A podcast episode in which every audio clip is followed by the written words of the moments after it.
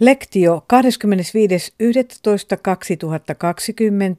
Helsingin yliopistossa kielikeskuksen juhlasalissa. Arvoisa kustos, arvoisa vastaväittäjä ja kuulijat. Olemme viettäneet lapsen oikeuksien viikkoa. Tänä vuonna on teemana Lapsella on oikeus hyvinvointiin. Tänään tarkastettavassa väitöskirjassani on aiheena pienten lasten huumori ja sen rakentuminen päiväkodissa. Ja aiheeseen sopii hyvin lapsen oikeudet. Valtakunnallisessa varhaiskasvatussuunnitelmassa puhutaan lapsen oikeudesta ilmaista itseään, mielipiteitään ja ajatuksiaan ja tulla ymmärretyksi niillä ilmaisun keinoilla, joita hänellä on. Huumori on ilmaisua. Se on kieli, jota osaa puhumatonkin puhua. Mua kikattaa, kun mä teen jekkuja, ilmaisi minulle eräs viisivuotias. Tämä pienten lasten ilmaisuvoima tuli esiin lasten kertomien satujen kautta ja sytytti kipinän tutkia lasten omaa huumoria. Olen usein kertonut siitä, miten neljävuotias tyttö kertoi aikuiselle sadun, jossa hän sanoi viisi kertaa peräkkäin. Leena meni kauppaan. Sadun kirjannut aikuinen piti sitä vähän epäonnistuneena, mutta kun Satu lähetettiin toiseen päiväkotiin ja luettiin lapsille, siitä tulikin lasten suosikkisatu. Lue taas se, Leena meni kauppaan. No onhan se hauskaa. Ihmiset ovat suhtautuneet huumoriaiheeseeni ihastellen ihan viime päiviin asti. Ihana aihe, olen kuullut sen monta kertaa. Monet muistelivat myös menneitä hassuja juttuja, joita lapset olivat sanoneet jopa vuosien takaa. Tämä on ollut tietysti innostavaa, mutta kun sitten aloin etsiä tutkimuskirjallisuutta, oli yllätys, että varsinkaan suomalaisia tutkimuksia erityisesti alle kouluikäisten lasten osalta ei juuri löytynyt. Lisäksi luin ja minulle kerrottiin, että oikeastaan pienillä lapsilla ei ole vielä huumoria, vaan se alkaa vasta noin kouluiässä kielellisen ja kognitiivisen kehityksen myötä. No, tämä oli erittäin hedelmällinen lähtökohta aloittaa tutkimus. Tässä oli jännitettä. Tutkimukseni tavoitteena on tuoda vähän tutkitusta suomalaisten pienten lasten huumorista, tieteellisesti tutkittua tietoa tiedeyhteisölle – varhaiskasvatuksen henkilöstölle ja kaikille pieniä lapsia kohtaaville ihmisille. Huumoria on tutkittu paljon kouluikäisistä lähtien. Myös suomalaisia tutkimuksia löytyy. Aikuisten maailmassa huumorilla on vankka sija ja sitä on monissa tieteenaloissa tutkittu todella paljon – Kansainvälinen tutkimuskirjallisuus toi esiin tutkimuksia yleisesti lasten huumorista ja noin 2000-luvulta alkaen myös alle kouluikäisten ja ihan pienten lasten huumorista. No mitä huumori on? Tiivistetysti huumori on universaali inhimillinen ilmiö, jota arvostetaan yksilön ja yhteisön piirteinä ja sen yhtenä tarkoituksena on helpottaa elämäämme – sen mittarina pidetään yleisesti naurua. Ja tässä tutkimuksessa määrittelen, että huumori on kokemus, joka synnyttää hymyä, naurua ja muita positiivisia ilmeitä, eleitä ja toimintaa. Ja huumoria on jo aivan pienillä lapsilla. Lapset oppivat nauramaan ennen kuin puhumaan. Empiiristä aineistoa keräsin vuosina 2018-2020 viidestä eri päiväkodista ja seitsemästä eri lapsiryhmästä. Tutkimus on luonteeltaan etnograafinen, mikä tarkoittaa sitä, että istuin päiväkodissa lattialla ja havainnoin ja kirjasin lasten toimintaa videokameran myös tallentaessa lasten arkea. Videoaineiston lisäksi oli havaintopäiväkirjoja ja äänitteitä. Myös päiväkotien henkilökunta ja silloisen työpaikkani seurakuntaopiston lähihoitajaopiskelijat keräsivät lasten omia huumoriilmauksia. Halusin saada tietää, millaista huumoria lapset itse tuottavat, mitä tietoa saisin lapsilta itseltään spontaaneissa ja vapaissa tilanteissa. Ja teoreettisena lähestymistapana tätä kutsutaan lapsinäkökulmaksi. Aineiston kerääminen ei ollutkaan helppoa. Viikkojen kuluessa Päiväkodin aikuiset kertoivat, että en oikein tiedä, mikä on sitä lasten keskinäistä huumoria. Sitten ei ollut kirjoitusvälineet mukana eikä enää muistanut tarkkaan, mitä lapsi oli sanonut, ja oli niin paljon muuta tekemistä. Ja opiskelijat kertoivat tätä samaa. Mieleeni on jäänyt tilanne, kun opiskelijoiden jakson jälkeen purimme tutkimustuloksia, joita siis tuli lopulta. Opiskelijat lukivat, mitä hauskaa lapset olivat sanoneet. Muistan, että ei meitä niin kamalasti naurattanut. Esimerkki. Ruokapöydässä lapset, kaksi neljävuotiasta ja yksi kolmevuotias alkoivat sanoa, herra lautaspää, herra kukkakaalipää, herra tyttöpää, herra pissapää. Ja tässä välissä aikuinen sanoi, nyt ruokapöytäpuheet ja keskitytte syömään. Mutta niinhän se on. Tilannekomiikka ei useinkaan aukene enää jälkeenpäin. Olemme kokeneet sen itse, kun jotain hauskaa on tapahtunut, mutta sen kertominen toisille ei ole enää ollutkaan sama juttu. Millaista lasten huumori oli päiväkodissa, se tuli videoaineiston analyysissä esiin.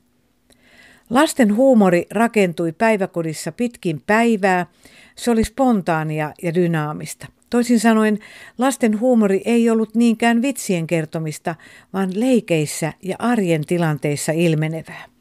Lasten huumori oli kehollista, ääniä, ilmeitä ja eleitä tai sanallista hassuttelua. Kato tätä! Bum bum chi. Haluatko kuulla hyvän jutun? Joo, piaju. Erityinen havainto oli se, että lapset käyttivät huumoria paljon odotus- ja jonottamistilanteissa sekä pitkissä ryhmäistunnoissa. Hyperhauskuus oli kyky heittäytyä salaman nopeasti hassuttelemaan jollakin asialla ryhmänä ja nauraa tikahtuakseen omille liioitteluille tai toistoille. Pojat värittelivät, juttelivat ja nauroivat. Minä hyppään silmään. Minä hyppään ruokaan. Minä hyppään tussiin. Minä hyppään televisioon. Minä hyppään korvaan. Ja aikuisillekin tuttu karnevalistinen toiminta oli lapsille keskinäisissä leikeissä tärkeä. Niissä tilanteissa saatettiin purkaa jännittyneisyyttä tai jopa toimia myös aikuisia haastaen. Aineistossa oli myös tilanteita, jolloin aikuinen tyrmäsi lapsen huumoriyrityksen, kuten Matin puristaessa ketsuppipurkin loppua, hän sanoi pilke silmäkulmassa kavereilleen, se pieraisi, johon aikuinen reagoi ottamalla purkin pois ja sanomalla tiukasti, vessa kutsuu. Näytti siis siltä, että lasten huumori ei ollut niin arvostettua kuin siitä puhuttiin. Kysyin nettikyselyssä varhaiskasvatuksen henkilöstöltä ja muilta lasten kanssa toimivilta kasvattajilta, mitä lasten huumoria he muistavat. Pyrin saamaan lasten itsensä tuottamaa huumoria, mitä lapsi oli sanonut ja mitä siitä seurasi. Muistan, kun luin niitä ensimmäistä kertaa ja liikutuin. Lapset olivat tuoneet iloa ja yhteistä naurua. Ne olivat ihania tarinoita – Aikuiset muistivat siis sellaisia tilanteita, joissa on syntynyt mukavaa yhdessäoloa eli yhteisöllisyyttä. Kasvattajat muistivat myös sellaisia lapsen sanomisia, joita lapsi ei ollut tarkoittanut huumoriksi, eli lasten suusta tyyppistä huumoria, joka tuntuu viehättävän aikuisia. Lapset myös huijasivat mielellään muita. Kasvattajat myös ohjeistivat, miten huumoria voi käyttää lasten kanssa. Eräs isä neuvoi. Huumori perustuu yllättävyyteen, joten tee jotain, mitä isältä ei odoteta. Laita vaikka vaippaa vaihdettaessa se päähäsi ja väitä, että se on uusi piposi. Tässä kohdassa mainitsen, että Tämän väitöksen jälkeen on jaettavana näitä lasten huumoribongauksia ja kasvattajien ohjeita luettavaksi.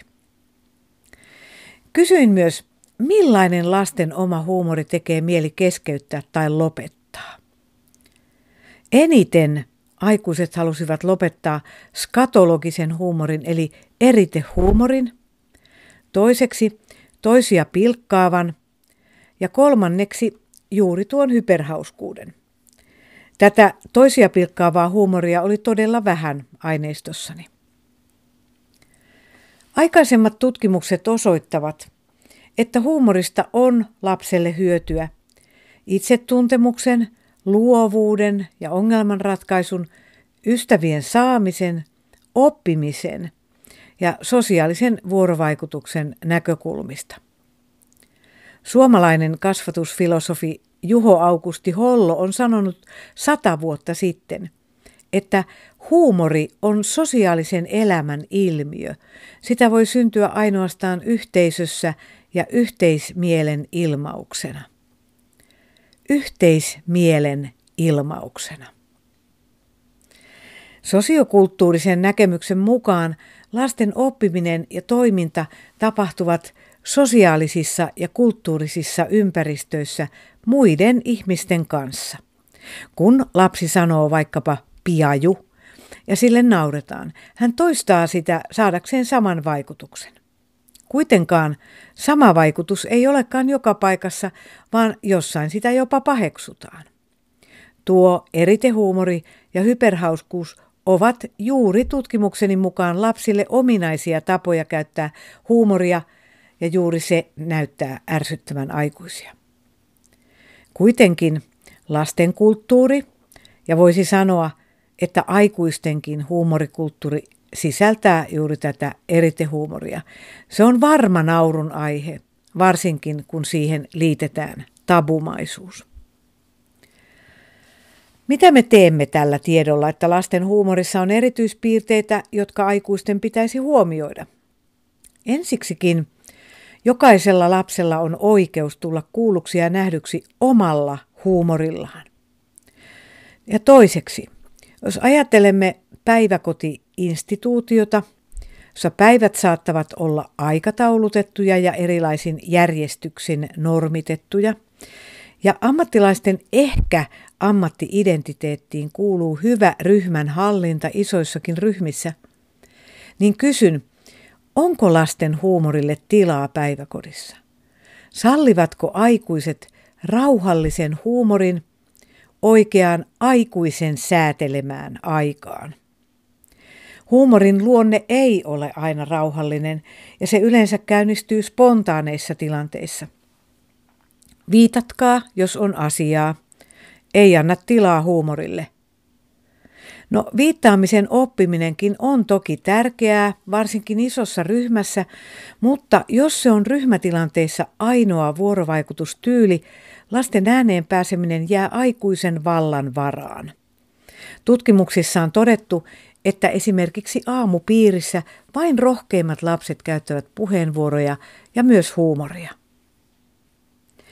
Olette varmaan kuulleet sanottavan, että joku lapsi on ryhmän pelle. Pelle tarkoittaa ei vakavasti otettavaa henkilöä, eli on aika negatiivinen ilmaisu. Ja tällaisen lapsen hassuttelu on nähty, että lapsi kompensoi ongelmiaan. Haluan tutkimuksessani kääntää asiaa toiseen suuntaan. Ensiksikin meillä on parempi suomen, suomenkielinen sana, hupailija. Hupailijalla on lahja nähdä asioiden koomisia puolia, hän osaa käyttää huumoria voimavarana. Hupailijalapset tulivat tutkimuksessani eri tavoin kohdelluiksi eri lapsiryhmissä. Pienryhmissä, aikuisen lempeässä ohjauksessa – Hupailijat toivat lapsiryhmään hyvän tahtoisen huumorin mallia toisille lapsille ja heidät nähtiin ryhmään positiivisuutta tuovina. Ja toisessa päiväkotiryhmässä tällainen lapsi saatettiin nähdä häiriönä, jota aikuiset vahtivat ja rajoittivat, jolloin huumori näyttäytyi kielteisenä. Päiväkodeissa on erilaisia yhteisiä tapoja toimia, eli puhutaan toimintakulttuurista. Ja huumorin spontaanius ja yllättävyys arkisissa tilanteissa eivät helposti sovi toimintakulttuurin, joka korostaa järjestystä ja hallintaa. Kiire, aikataulutus, aikuisjohtoisuus, suuret ryhmät ja isot tilat, joissa esimerkiksi melutaso voi nousta, eivät tue spontaania ja leppoisaa ilmapiiriä, jossa kukkisi vastavuoroinen huumori. Vastavuoroisuus huumorissa on siis ydinjuttu sekä hyvän tahtoinen yhteys ihmisten välillä. Se hollon ilmaisu, yhteismielen ilmaus. Aiemmissa tutkimuksissa on tullut esiin, että varhaiskasvatuksen henkilöstö piti sellaista päivää onnistuneena, kun ei ollut kaaosta. Ja tutkimuksessani ihanteellinen tila löytyi kaauksen ja hallinnan välimaastosta, eli osallisuuden toimintakulttuurista, jossa toimittiin pienryhmissä, tuttujen ihmisten kanssa ja tehtiin yhdessä mukavia asioita. Siellä oli myös huumoria ja leppoisa ilmapiiri. Tällöin lapset saivat myös rönsyillä, eikä tarvinnut aina pysyä asiassa ja viitata. Vielä huumorin tajusta. Huumorin taju on osin perittyä ja huumorin tajuisuus näkyy lapsissa eri tavoin. Toiset tuottavat enemmän huumoria ja toiset nauttivat huumorista ehkä hiljaisemmin. Mutta huumoritaidot opitaan. Pitääkö varhaiskasvatuksen ammattilaisen olla hassuttelija – jos se ei tunnu itselle ominaiselta.